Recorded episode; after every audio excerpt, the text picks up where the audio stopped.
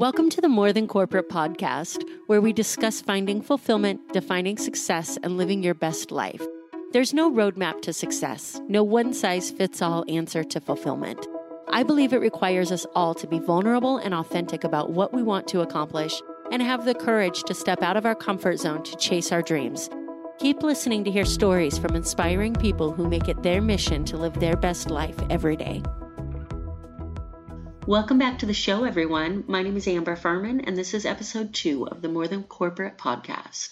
Um, today, I have Corey Drumright with me. He is the co owner and lead, um, mastermind lead trainer at Tough Mudder Boot Camp Las Vegas, and he's a huge part of my story. So I am super excited for you guys to hear from him and for him to motivate and inspire you guys the same way that he does me. So with that, that being said, let's jump right into the interview.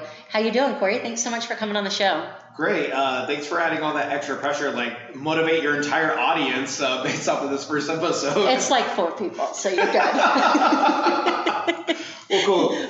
I'm happy to be here. I, I want to say I want to first toast you. I've got a glass of whiskey, uh, three fingers, and over some ice, and uh, with my favorite uh, cocktail. And I just want to say congratulations. That I'm super proud of you for in taking on this endeavor, and I know that you're going to be completely awesome, and you're going to help inspire a lot of people to improve their lives in many different ways.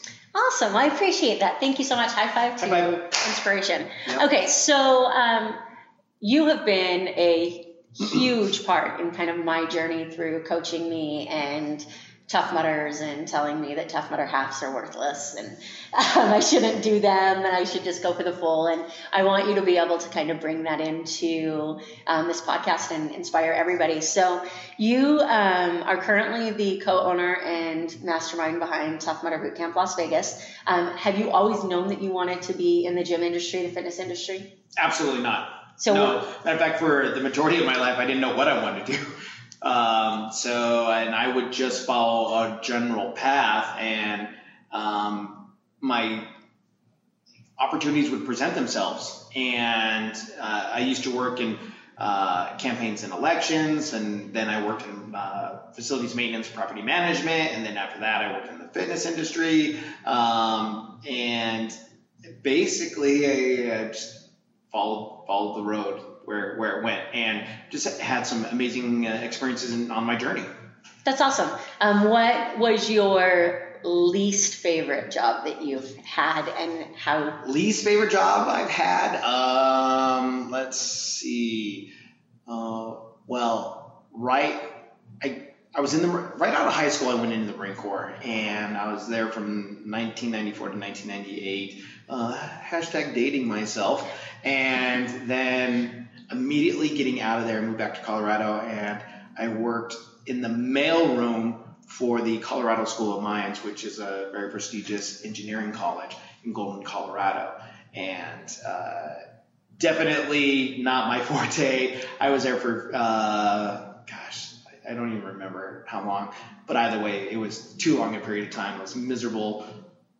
I, w- I would say that was my, my least favorite job ever. So now I want to know what skills you took from your least favorite job, what you learned there that kind of led into you having what I would call your dream job, but that's just me watching you growing. That was it. that was more of a stopgap, like, like uh, allow me to have some income until I find uh, the next the next gig. But uh, um, what did I learn from that? I you know I like the way you phrase that. There was my boss who at the time he was we all thought he was nuts and crazy, but that guy was spending all of his time with his family to like he was paying triple mortgage every month. So he was so laser focused on getting out of debt and uh, setting up his retirement and everything with his family. We all thought he was crazy, and this is well before I had ever heard of Dave Ramsey or any anything like that. Um, so what did I I learn? I don't I don't learn from that, but I think that was my first exposure to doing something radical outside of the given norm of society to really put yourself in a position to be successful and achieve stuff. That's awesome. So you mentioned the Marine Corps. Mm-hmm. Um, did you always know you wanted to go into the Marine Corps? Was that always in the cards for you, or how did that happen? Um, no, no, I didn't. Um, so I, my exposure to the Marine Corps had been my my best friend in in junior high. Uh, he was always fascinated with the Marines and becoming a Marine Force recon, and he had all these posters, and he'd been talking to recruiters, and they're like, "Kid, we can't do anything for you until you get of age," and all that stuff. So he was like he's like gung ho Marines, and because he was my best friend, I just was exposed to that all the time. I'm pretty sure if he would have been all about the Navy or the Air Force or something, maybe I would have gone down that road. Uh, but flash forward to when I'm in uh, senior in high school, I had no idea what I wanted to do after graduation. But what I did know is that if I went to college right away, I was going to flunk out, and I wasn't mentally uh, mature enough to be in that position. And I wanted to make sure that I did something so I didn't become a deadbeat loser. And I was outside of the school one day playing uh, football with some friends, and it just happened to be the ASVAB day, and the Marine recruiter was walking into the building, and we're like, "Hey, catch!" And we threw him the ball, and he's he's got a ton of papers in his arms, and he just instantly let go of all of it and just splattered all over the all over the ground, and he caught the ball, and that that carried a lot of weight with me and my friends. So we ran over, we helped him pick up all of his papers and everything, and he started asking us our names. He goes, "Oh, Mr. Drumright, I've been trying to get a hold of you." And so uh, it's bad up, when they know your name before you've even enlisted. Oh, absolutely, absolutely. So he, um, we set up a time because he had to go in and, and administer the the ASVAB test and we set up a time for us to meet privately after afterwards. And i went in and two hours later ran home and told moms like hey mom i want to join the marine corps but i'm too young. I need your authorization and signature. And she's like i want to meet this recruiter. And then she went and met with him and um, she's like it's ultimately your decision. What do you want to do? And i said i think it's a good plan. Let's do it that's awesome. It was it was honestly it was it was one of the best decisions of my entire life. That's so cool. So I want to hear more about the Marine Corps, but there's something that you said that really stuck out at me that um, I think is super important to touch on, and that's the fact that you mentioned that if you went to college right out of high school, you knew were, you were going to flunk out. And I think that that is super um, crazy and amazing to have that kind of insight. We, I think our generation for sure was kind of pushed that you graduate from high school and you go into college and being kind of contrary to that and saying, if I do that, I'm going to fail. How did you come to that decision that it was okay to go against the norm, to do something different because it's best for you?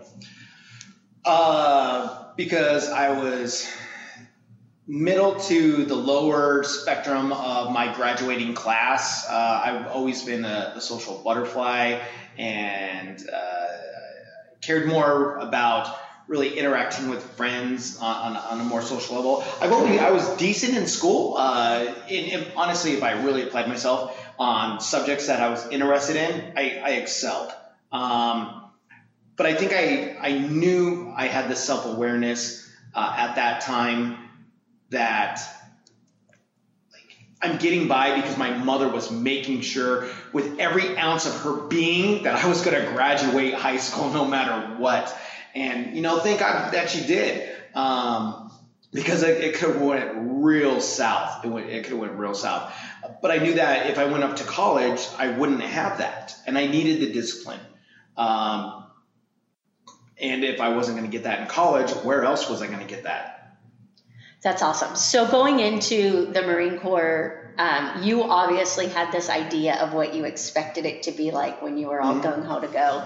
Was it what you expected? Was it different, better? Um, I would. It was.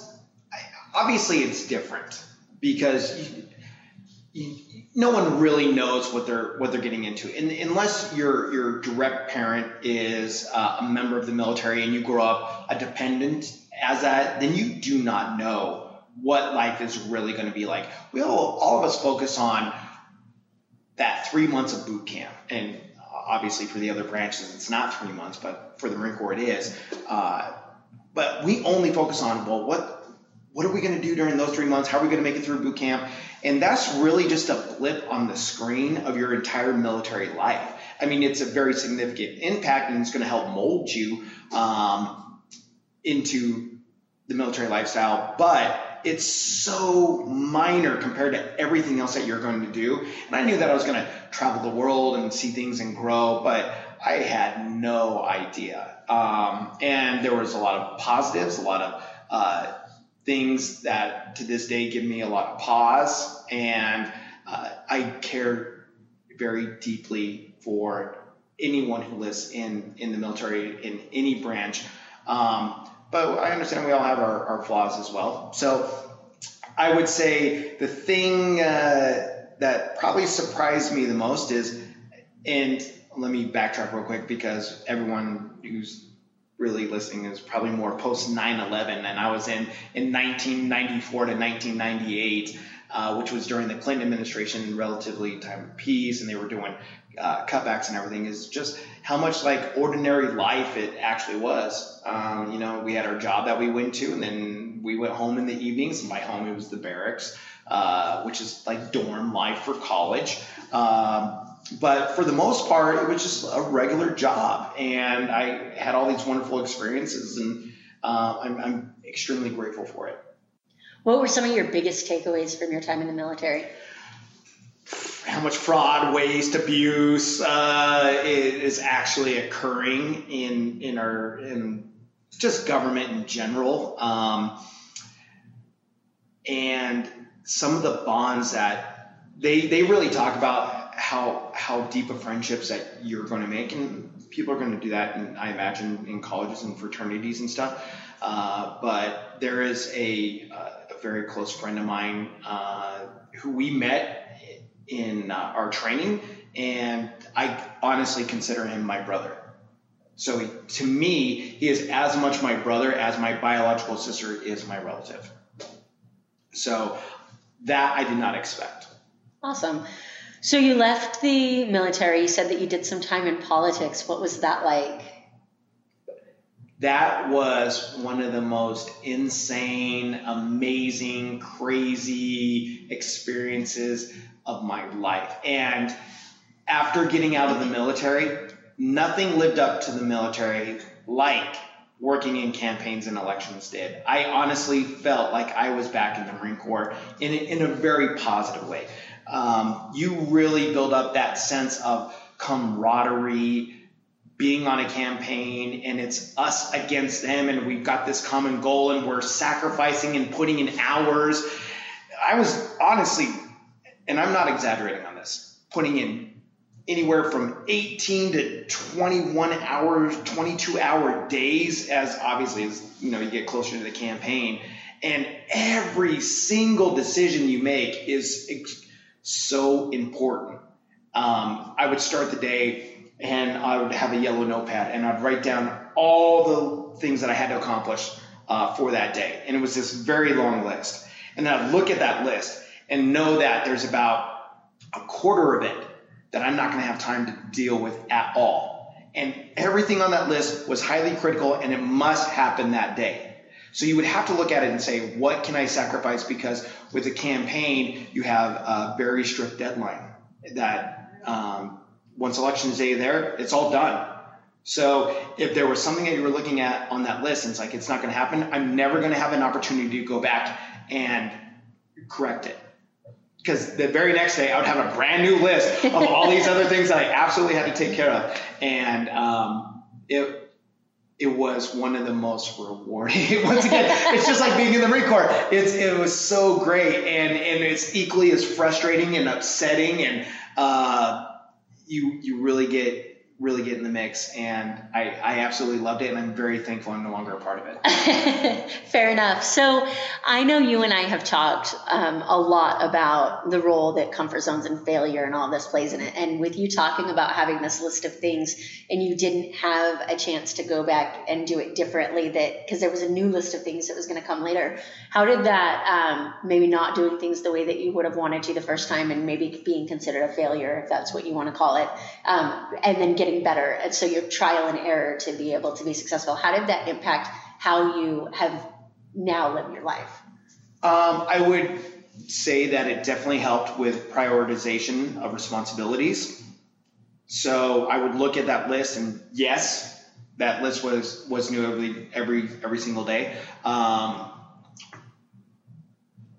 but I would I would be able to look at that list and say these are the absolute most critical. What can I what can I get away with of not doing? And in that regard, it it helped with that lack of fear of failure. Um, as long the one thing about working in campaigns and elections is that someone is putting their life out into the public, okay? And they're they're sacrificing so much, whether it be financial resources, their their public reputation, their family life. A, a lot of sacrifices are made for them running for that position. Obviously, like the same Spider-Man with great uh, power comes great responsibility. Uh, so I always looked at it as that they were entrusting me with their life. So I was going to do everything I absolutely could uh, for them to be successful. And if we lost, because and that's the thing in campaigns and elections, you could do everything right. I can I could put in 22, 23, 24 hour days and just go nonstop. And let's say I even completed my list and, and did everything I possibly could. At the end of the day, that person is going to go into the voting box and they're going to vote however they, they choose. And we're going to do everything we can to persuade them to uh, go towards our our preferred candidate. Uh, but you never know what what they're ultimately going to decide. And obviously, you can look at polls and all that stuff. But I'm not talking about that. And so, I just wanted to know uh, our candidate to know that I left everything out on the field. And if for whatever reason we lost, that I gave my very best, and it wasn't my responsibility uh, for that. So it's so crazy because I know in a ton of the conversations we've had, and I know that you have had them with other people as well, when you're talking about training for an obstacle course race or training just for life to be able to be fit and do what you want to do, um, you hear all the time from people that you need to fall in love with the process. And did that help you be able to um, do what you're supposed to do, know that you can't control the outcome, but you have to be able to take these steps right now and then hope that everything else falls into place? No, um, not. I wouldn't say that that part of falling in love with the process. I didn't. I didn't really have that ingrained with me at that point. Um, no, I wanted to work my ass off uh, for a couple reasons. One, I wanted my candidate, candidate to win, um, but more importantly, I also knew that I was establishing my reputation. And so the harder I worked, and uh, the thing about it in, in campaigns and elections is that that is really a young person's sport. Uh, most people don't realize that really the federal government is ran by very young 20 somethings. Uh, they, they, they really do That's the, reassuring. The, the, grunt work of, of, of everything. Um, but when I started working in campaigns and elections, it wasn't until uh, I was in my 30s. And so I was essentially competing with people who were at least 10 years my, my junior. And so, like, they were fresh out of high school or just uh, uh, graduating college, and I had already had a wealth of experience. So, and I wanted to use that to my advantage. So I knew uh, there was a lot about life and responsibilities and uh, the important things of you know how you presented yourself and showing up on time, showing up early, how to network with certain people. I'd already learned some of those skills and was able to apply it. So all the all the back end work of knowing how to do the job, I knew I could pick up that quickly. All right, um, and I needed to ramp up not just in this election uh, but in subsequent elections, that I didn't want to stay at the bottom rung. I didn't have time to stay at that bottom rung. I needed to move up the ladder rapidly, and I was going to use my prior experience in, into being able to do that. So I wanted to pick a, a, a, race or a candidate where I would be able to take on more responsibilities and learn more of the uh, um, more of the other duties and uh, be able to grow. And that's that's exactly what happened. So. Um, getting back back to your original point though of about the process, uh, falling in love with the process. no, I, I, I didn't learn that there, and I didn't really I didn't really learn that more until later on, and it's only been a, a couple of years, but it hasn't really been ingrained until very recently. Um, even though I've done some of that with some other things. So eventually, you find your way into um, the fitness industry, and um, I could be wrong. Correct me if I'm wrong, but I believe that was tied to your um, desire to run obstacle course races, and then just kind of because I remember you used to tell us all the time when we were training with you that like you just kept showing up, and eventually they asked you to come teach a class. And so, yeah. how did you um, get into the fitness industry, and then leading up to the amazing position you have now at Tough Mudder Bootcamp? Well, after after working in, in campaigns and elections, um, I, I was completely burned out. I was I was fed up with, with, with some of the, the process and, and stuff behind the scenes and I just wasn't I just wasn't happy and I wanted to be able to have an actual life. I was committing so much of myself to just the election and and the candidates that I wasn't really fulfilling that work life balance and I wanted more of it especially because I was getting older um, and so I had already I had ran a couple tough mudders and I was I really loved it. it. For those that don't know, Tough Mudder is a, a 10 to 12 mile military style obstacle course race that challenges uh, your your fears and your endurance, and it promotes teamwork and camaraderie. And the obstacles are designed for you to work together. And also, if you're afraid of heights, they've got high stuff. If you're afraid of confined spaces, they got tight things for you to crawl through. Uh, if you're afraid of the dark, they got other stuff. All right. For those people who aren't afraid of anything, uh, you've got electrical wires that you have to run through, and that stuff hurts a lot. yeah, it does. Um, so it's something for for everyone. And when I ran ran my very first one I really got in touch with with my my true spirit, and it was like meeting that ten year old Corey for the first time. Who was out there playing on the playground playground and didn't have those those cares uh, in the world and everything, and I loved it, and it was really great because. Uh, at the time, I was more of a real button-up guy and, and wearing suits and, and button-downs, all that stuff and it was great for me to just get dirty in the mud and have my shoes and shirt and everything just kind of caked in it. And that's exactly what you did. But at, at the end, it was being on the course and seeing all these strangers pull together for a common goal and helping out other people that they've never met before, helping them reach their goals and overcome their fears and, and uh, facing their challenges. And you're never going to see some of these people ever again and it didn't matter. You just wanted to make sure that they made it through. And in, in return, those people were going to help help you and other people. And at the end of the day, it was the best aspects of campaigns and elections uh, that that I was getting out of that. I ended up getting it out of obstacle course racing. And so fast forward, I get out of obstacle or excuse me, out of campaigns and elections, and I wanted to take some just time off and just get to know myself again.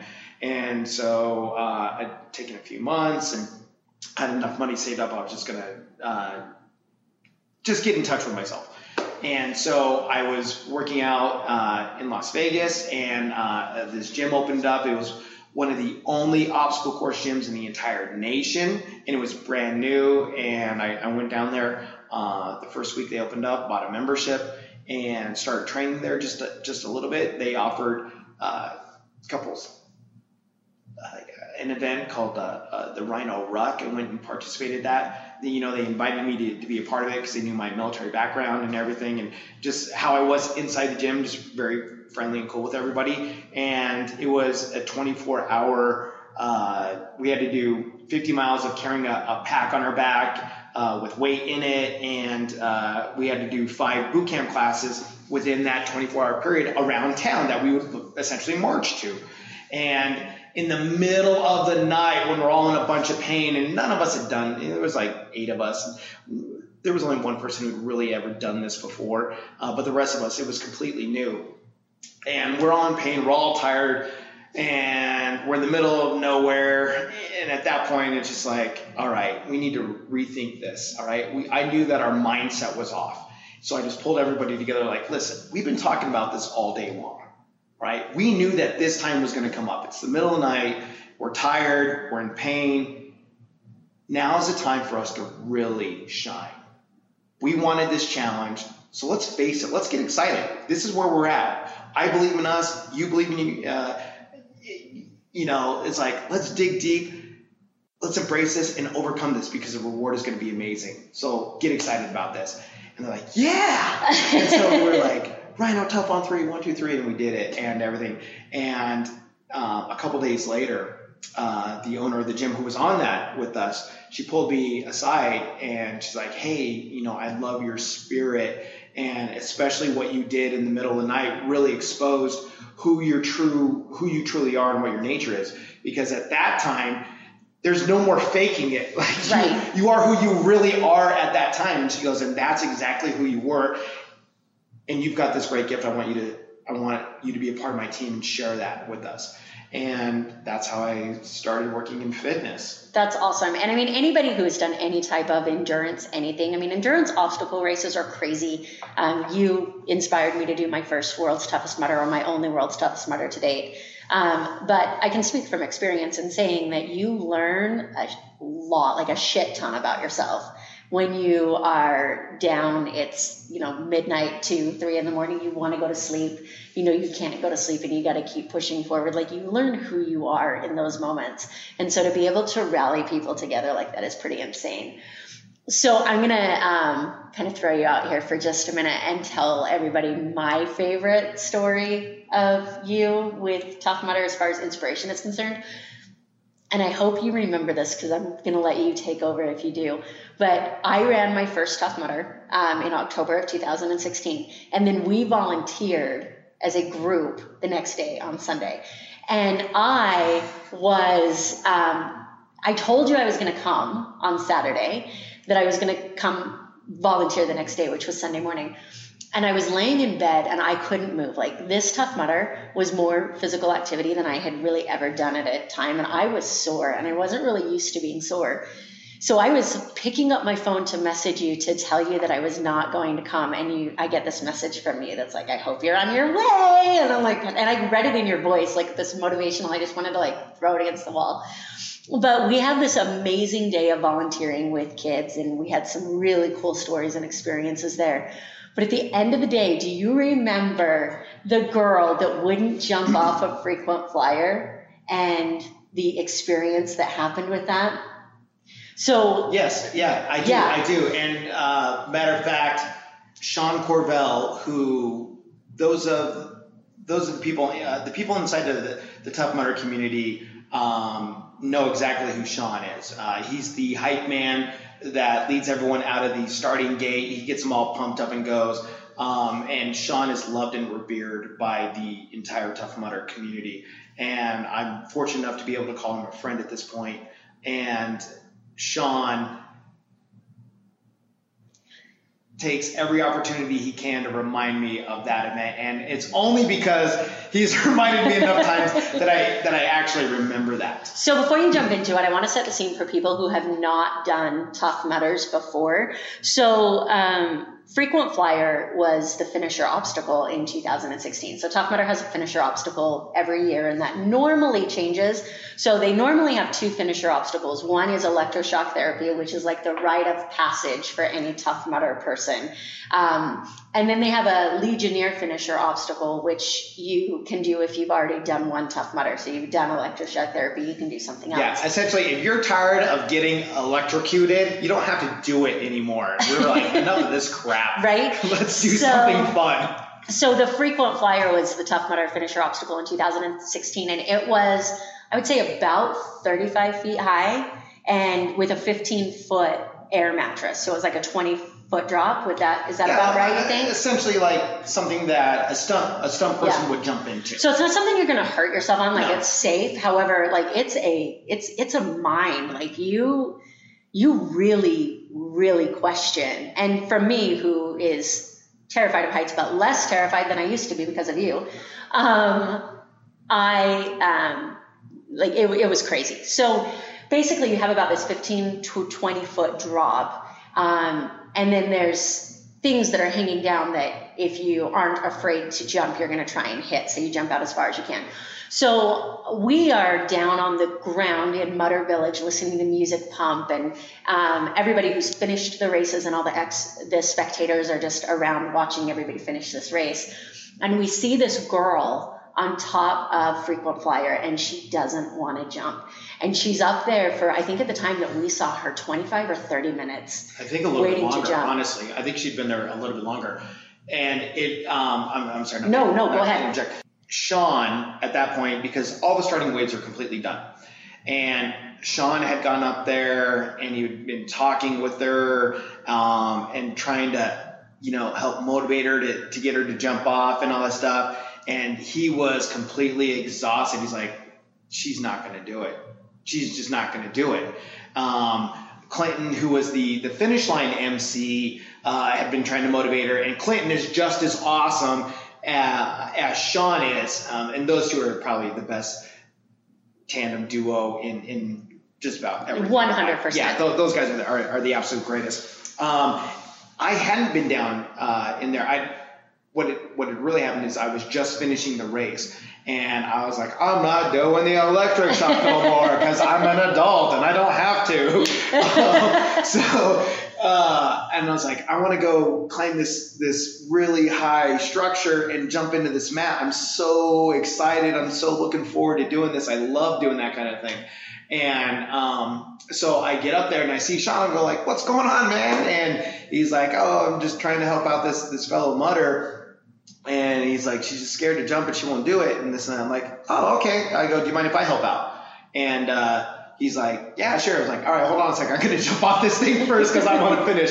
So I, I go and I jump off and then I, I run right, right around and I climb back up the structure. So I'm going to interject right here because we, so I'm standing around with a group of people and at this point everybody's cheering her on, but everybody's also starting to take bets on whether she's actually going to jump. Oh, really? And I see you go back around. Now I don't know if you remember this or not, but you grabbed me and you were like, Amber, let's go. So, um, I, because remember we, this was oh, my first right, time. That's right. That's off. right. So um, I looked at the person next to me before you told me to come with you, and I was like, 100% she jumps. Like Cory is on her way up to talk to her. There is no way this woman doesn't jump right now. Yeah. So you and I go up. Go ahead. Okay, so we, we get to the, the, the top of the structure, and I think the one mistake. Listen, I'm not a superhero. Okay, um, I disagree, but and, and I, I, appreciate like oh you, you, hype me up and you build me up and everything. Um, one of the things I I think maybe my my superpower is or something I'm extraordinarily uh, good at is that I'm able to connect with people on a very emotional level, and I'm able to do so because I, I put myself in, in their position and I, I think about it from their perspective on, on anything. Okay, uh, I make it less about me and I make it more about them. So when I got up, when I climbed up there, I just wanted to first. I understood that she was terrified. She she was embarrassed. She'd been up there a long time, but she also, because she'd been up there a long time, she wanted to finish. And she was just looking for the right words to help get her there. And everyone who had tried tirelessly before me just hadn't found the right words yet. And so I wanted to first start off just by reassuring this girl, like, hey, I, let, let, let's just calm down for a second, okay? And we're, we're gonna get it out of your head. Let me let me just get to know you for, for a quick minute. Did you have a great time today? Didn't you have fun? Blah blah blah. Do you know how long this this uh, how long did it take you to do these other obstacles? Like one minute, you know, 30 seconds, uh, two minutes, or something along those lines, right? Yeah, guess how long this one's going to take? It's going to take four seconds max. All right. And it's going to take about a second and a half from you to go from the top to the bottom and all that stuff. I go, but you've been building this up so much that it's, it's this great giant feat and you've allowed fear to overcome you at this point. Um, and so you have all this built up energy and it's it's it's causing paralysis. Okay so we're to get very very technical at the, at the moment. And all i need you to do is just expel all this pent up energy and everything. All right. So we're going to come back to this platform right over here, and uh, I need you to do whatever I tell you to do. And I go, and I go, I promise, if you just listen to me and you do it, you'll be successful. And she goes, okay. She's like, well, what do you want me to do? I'm like, I want you to start doing some push-ups. Just start doing some push-ups. Drop down, do some push-ups. Amber, join her, and, and everything. And uh, you know, Amber's like right there doing push-ups. This girl's doing push-ups. Like, all right, get on your feet. Let's start doing some jumping jacks. And then I start telling like a couple stupid jokes, like dad jokes, like stuff that is really corny, really stupid. All right, and it's getting them out of their head, getting out, getting them out of their mindset and everything. I was like, all right, then, and then I distract her. I'm like, all right, now go run, jump. And she's like, she went ran over the edge and she like freaked out and turned around. She's like, I can't, I can't, I can't. And it's like, well, it's okay. All right, just start doing some more push-ups then.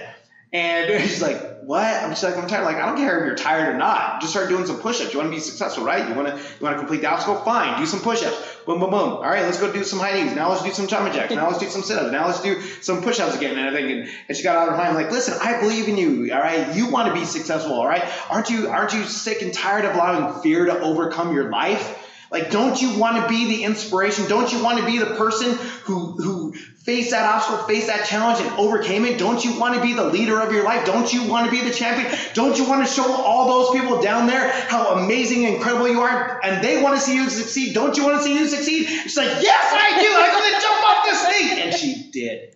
I know. So, it's so crazy. Um, I've been on the receiving end of um, your motivation many, many times. But to be able to watch you take somebody who had been, you've never met this girl. And first of all, you get her to do push ups. Like, I would never do push ups for somebody I've never met before. Like, screw you. But no, um, to be able to know what the mind needs to be able to get somebody to jump off. So she jumps off and um, she was so happy that she had finished that race. And I know. Yeah, she cried at the end. She did, yeah. And she was giving everybody, after you forced me to jump, you jerk.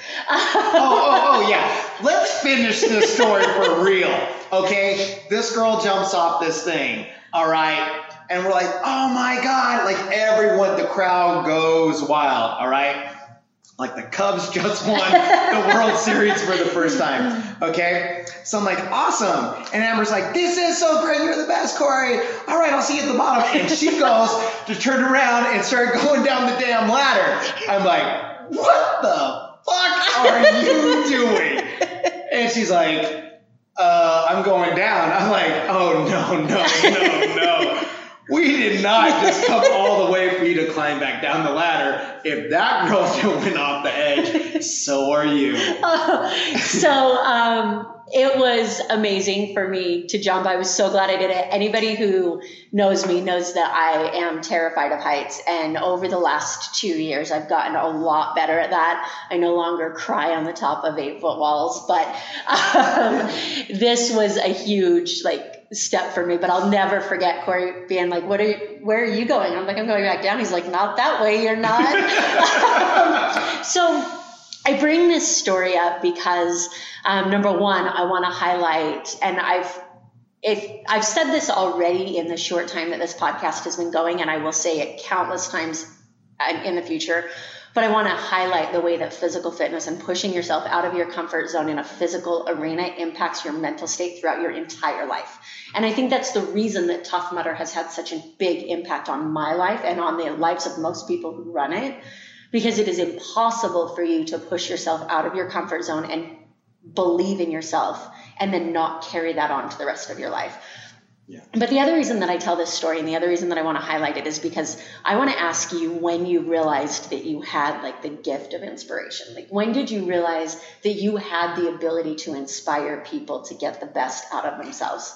Um, I've I've always been a people person. I love people, and I think if you ask the majority of human beings uh, what they want to do in life, I think the common answer that you're going to get is something where they they want to help people.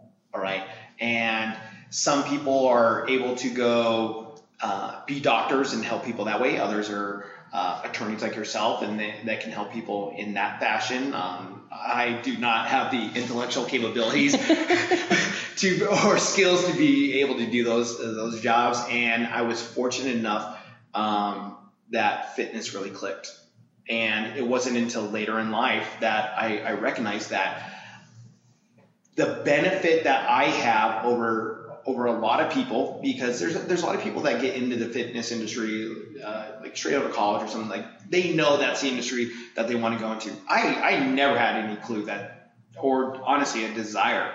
And and it wasn't until I got out of campaigns and elections and I started working in that fit in the fitness industry that I recognized how great of a passion that I had for it and it was specifically because I was helping people turn around their lives. And all I was doing, all right, there was there was no magic bullet or anything on it. It's just that I had gone through the exact same thing that they had just gone through, and I remembered it.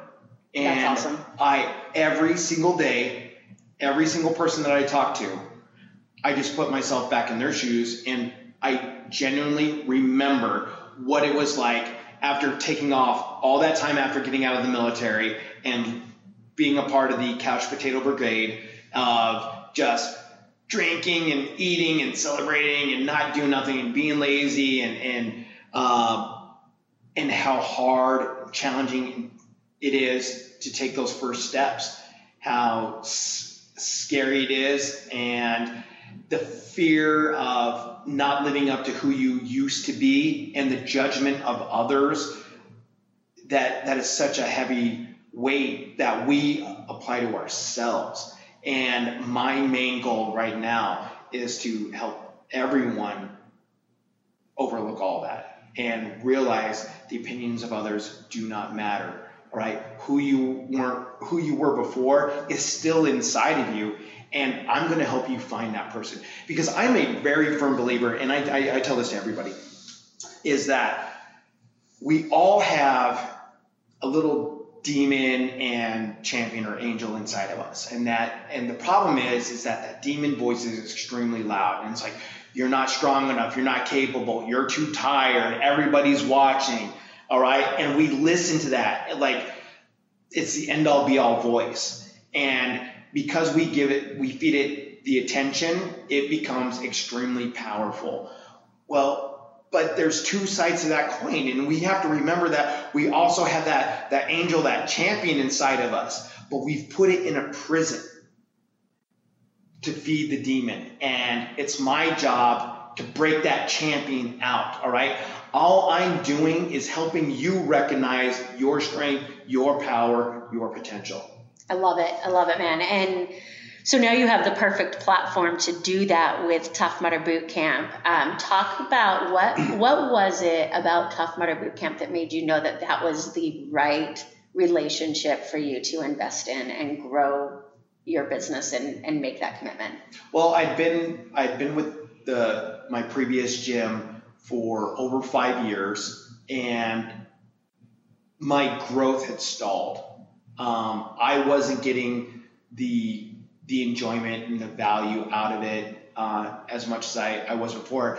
And it, it was just that I had plateaued and I was ready for a new challenge. And all the stuff that really excited excited me about it previously about the old gym was no longer as exciting. Um, it, and at that point, it had felt like it had become like a regular job.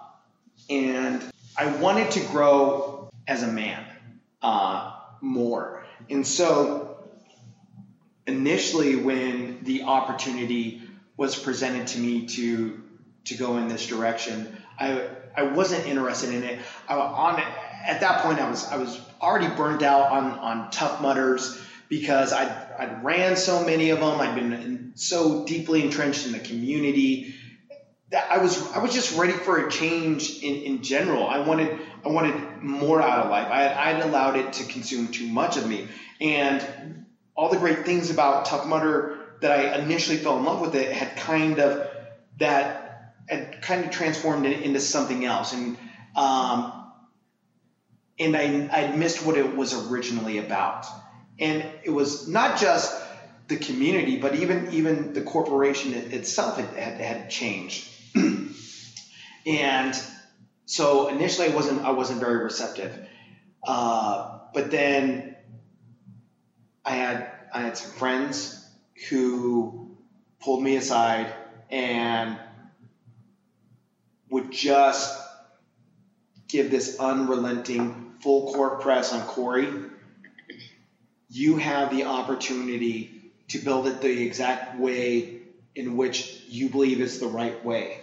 If anyone understands the the ethos of what Tough Mudder truly is, it's you, and you almost have a responsibility and obligation to share that. That's amazing. And it's obviously working out well for you. So I want to give you a minute to kind of talk about what you do at Tough Mudder Boot Camp and what makes it so special in a place for people to come and work out. Okay, so real fast, uh, we do group fitness training, and our classes are 45 minutes of high intensity interval uh, training that practices functional fitness. All right, and functional fitness is exercises that complement the natural movements of your body. All right, uh, there's a lot of different studios out there. Um, what's really great and special about ours is that first and foremost, our our main goal is for you to really feel that sense of community. All right, we understand how terrifying it is to come through the door. Right? That is the biggest obstacle, regardless of what studio or gym that you're a part of or any endeavor. It's showing up and putting in the work. All right, just getting there. And so we want to make it as an inviting environment as possible. And we cater to all skill levels. It doesn't matter if you've never worked out in your life or if you are a pro athlete. Everyone is going to be able to walk away with the exact same experience of, oh my God, I just accomplished something. And with the way that it's structured, because it's, it's all circuit based, we have six different stations around the room that people rotate between. Um, and all the workouts, all, all the exercises are all partner based. So we put people together of a similar skill set. So we can have someone who's never worked out before in the exact same class as a, as say a pro athlete. And because we pair people up appropriately, they're all getting uh, that, that same experience. And so we coach accordingly. And that seasoned athlete, we know what they're capable of and we're going to push them even more. That person who's who's never shown up before, um, who's never worked out before, we're going to coach to them as well. What's going to be best for them, and are they going to need modifications? Are they going to need adjustments? Absolutely. Um, you know, but we want to create an environment where egos are not allowed, and regardless of how minor your achievement or uh, something that you accomplish, however minor you might believe it is, we are going to celebrate that and build your foundation for you to be absolutely successful. That's great. So, um, the information for how you can find Corey and Tough Mudder Boot Camp will be in um, the show notes, but you can find Tough Mudder Boot Camp on Instagram and Facebook at Tough Mudder Boot Camp.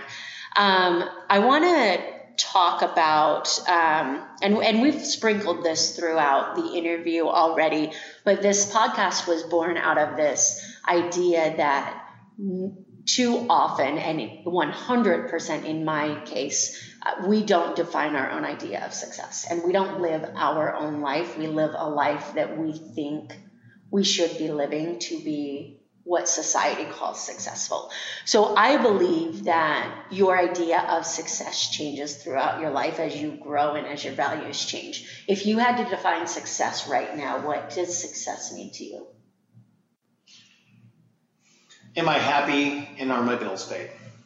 Okay. Um, that really that's it uh, because and I've I've held positions uh, where I've made uh, a very significant income and been completely miserable. And I've been, uh, I've done stuff that, that I've enjoyed and been broke. Um, and now I, I've really, I've done so much self, self growth um, when I was younger, I, I cared so much about what every single person thought about me. I wanted to be everyone's friend. I wanted to be so well liked, and I needed that validation. Um, and thank God, with age, that went away. Yeah, I think it. I think it is an age thing. Um, I know there's. I mean, there's a few people that can truly say that they have carved their own path their entire life. But for the most part, I think most people fall into that category of mm. trying to make people happy until you realize that you're sacrificing your own happiness and fulfillment for others. Um, because success is so inwardly defined in everybody, everybody has this different idea of it and they project that idea of success onto other people. So I'm interested to know whether there's ever been a time in your life where everybody kept telling you that you were successful and you just felt completely empty and unfulfilled. Um, I would maybe maybe towards the end of, of working in campaigns and elections, probably probably at that point, I, I was just so unhappy because my my professional level was overflowing in in accomplishment and achievement, uh, but my personal aspect was bone dry, and I really wanted to have life and family, and I had zero zero balance, and it had been too long. I, and I and what was what was crazy is that I saw the path that I was on, and it wasn't going to change, and so I was willing to sacrifice all of that for for something else. And what was really great is that I've been on this crazy journey where I worked, you know, I right out of high school, I, I went in the Marine Corps, and out of there, I went, you know, back to Colorado, uh, and I, I did, did all these different jobs and then moved to Las Vegas and, and I worked in a plethora of different industries and, and done done so much that I understood and knew that there would there would always be another path. There would always be another path. It might not be your ideal path, but as long as you put everything you had into it, you would you would be you would find some some form of success in there. Okay, so I knew that I hadn't found any single industry that was 100%. Oh my God, I found my my my calling in life. I've never found that. I've been happy. I've been successful. But something else come along, and it's it's like dating. Like oh, you know, when you're in your early 20s, like, oh my God, this person, I'm never going to find love again. Well, that's crap. You know, there's there's not just one single person out there for you. There are other people. You know, you go out there and meet them, and, and I believe the same thing with with uh, with your profession. You know, if you're not completely happy, there's other stuff. The question is, are you willing to make the sacrifices to go achieve that? 100%. 100%. Um, I, I, definitely agree. It does not matter what um, what profession you are in if you are not in the um, mindset and you're not willing to go out and sacrifice to accomplish what you need to accomplish. That success and fulfillment is not going to be something that you stumble on. It's something that you work at, and it takes a lot of time to figure out what that is for you. Um, so, a couple things before we wrap up. I want to know if there is a resource or a book or podcast or what you rely on when you need to like recharge and just get your mindset right. Gary Vaynerchuk. Gary, Gary V. Yeah, 100%. you and I talk a lot about that. Um, Gary Vee's pretty powerful and he holds no punches. Like I love it. Um, I, I think if anyone is really going to occupy a space and really change the mindset and direction of, a mass of, of people, it, it's scary. He's had such a, an incredible impact on my way of thinking and my actions that I've helped share with other people.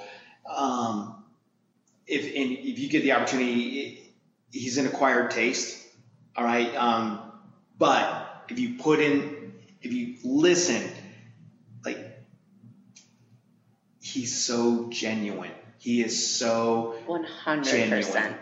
I mean, I don't think he's I don't think he's capable of being any other way. Like he's right. he's really worked so hard at that, and I love it.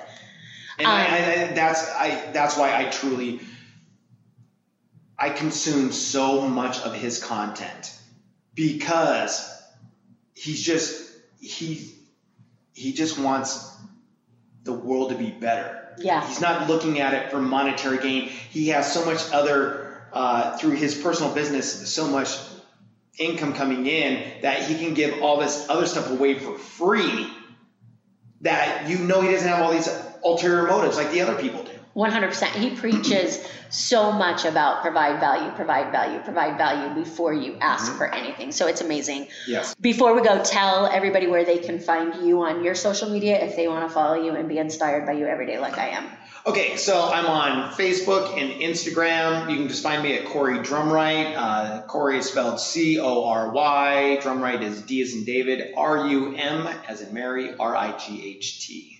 If you are in the Las Vegas area, check out Tough Mudder Boot Camp. Go meet Cory. Um, you won't regret it. So come give me a high five. high five, director of high fives. That's what your name tag said at Tough Mudder. Oh, what? Next time we talk one time, let's. Uh, I'll tell you a really funny high five story. How I almost got fired for a job because I was giving away too many high fives. Sounds good. Thanks, guys, for listening. Thank you, Cory, for being here. I really appreciate it. Awesome. Thank you so much for tuning into this episode of the show. I hope that something that was said resonated with you or provided value to you in one way or another. I'd love to hear more about your thoughts on the show. You can reach out to me on Facebook or Instagram at Amber Furman. Also, I've created a Facebook community for followers of the show to interact with me and other members of the community. You can find that on Facebook at More Than Corporate. So go ahead and join that group if you'd like to stay up to date on podcast happenings and meet some really cool people. Again, thanks so much for tuning in.